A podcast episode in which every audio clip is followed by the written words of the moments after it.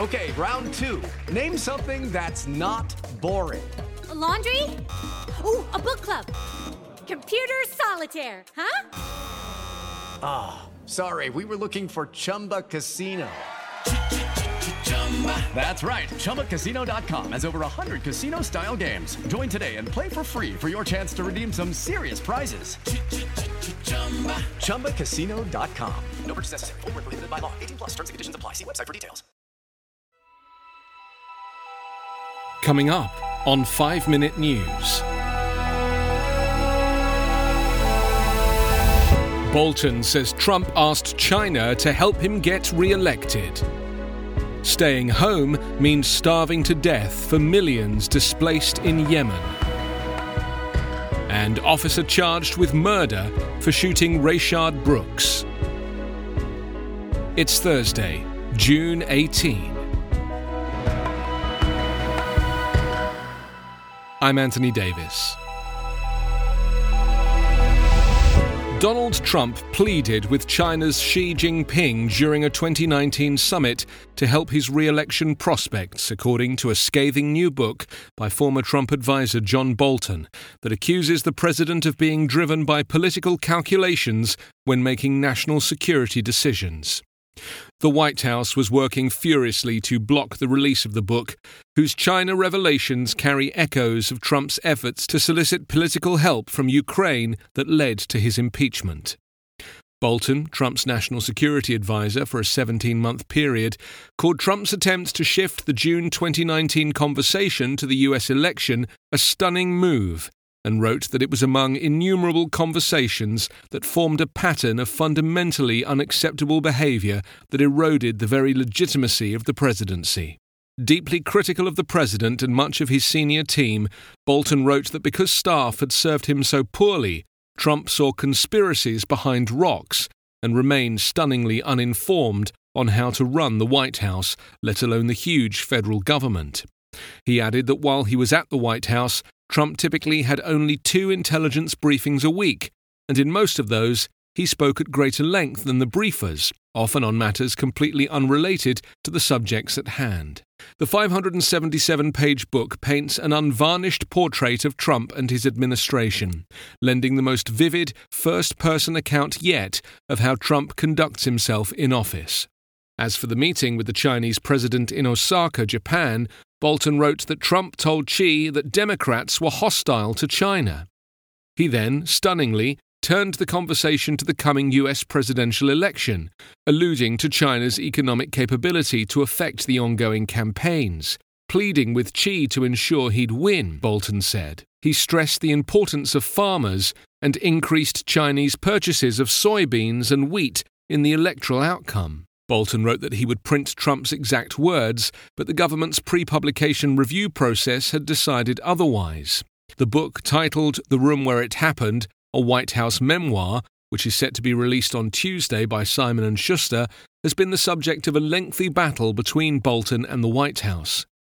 In the book, Bolton describes every Trump decision as being guided by concerns for his own re election, a claim that evokes the scandal that sparks Trump's impeachment last year. When Jamil al Sabut and his family were told by a Yemeni aid agency to self isolate to stop the spread of coronavirus, he knew he would not heed the advice. For the 40 year old father of 10, uprooted by civil war and living in a tent on a hillside above the southwestern city of Taiz, staying home means giving up on life. The COVID 19 pandemic has exposed inequalities around the world, with low income workers from Bogota to London this week risking their health by returning to work in countries easing lockdowns, while wealthier people stay home. In impoverished Yemen, where the pandemic is now taking hold, millions of displaced people face an even bleaker choice head out and risk infection, or stay home and go hungry. We are scared of coronavirus, but we can't stay at the camp, as we do not have enough food even for one day. Staying here means starving, said Sabut. The arrival of the pandemic added to afflictions already facing the Arab world's poorest nation, including widespread hunger and a major cholera outbreak. Five years of war have left 80% of its population of more than 24 million relying on aid and 3.6 million displaced. Healthcare services are collapsing. About 6 million women and girls of childbearing age in Yemen are in need of support, and more than a million pregnant and lactating women are malnourished, according to the United Nations Population Fund. Newborn babies in Yemen are forced to eat leaves to stay alive. Prosecutors brought murder charges yesterday against the white Atlanta police officer who shot Rayshard Brooks in the back, saying that Brooks was not a deadly threat and that the officer kicked the wounded black man and offered no medical treatment for over two minutes as he lay dying on the ground.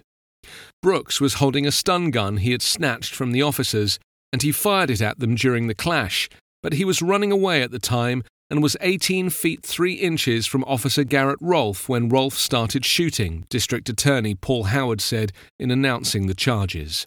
I got him, the prosecutor quoted Rolfe as saying. The felony murder charge against Rolfe carries life in prison or the death penalty if prosecutors decide to seek it. He was also charged with 10 other offences punishable by decades behind bars. We've concluded at the time that Mr. Brooks was shot that he did not pose an immediate threat of death, Howard said. Brooks's killing Friday night sparked new demonstrations in Georgia's capital against police brutality after occasionally turbulent protests over Floyd's death had largely died down. Atlanta Police Chief Erika Shields resigned less than 24 hours after Brooks died, and the Wendy's restaurant was burned down. You can subscribe to 5 Minute News with your preferred podcast app. Ask your smart speaker or enable 5 Minute News as your Amazon Alexa flash briefing skill. Please leave a review on iTunes Podcasts or Amazon. 5 Minute News is an independent production covering politics, inequality, health, and climate, delivering unbiased, verified, and truthful world news daily.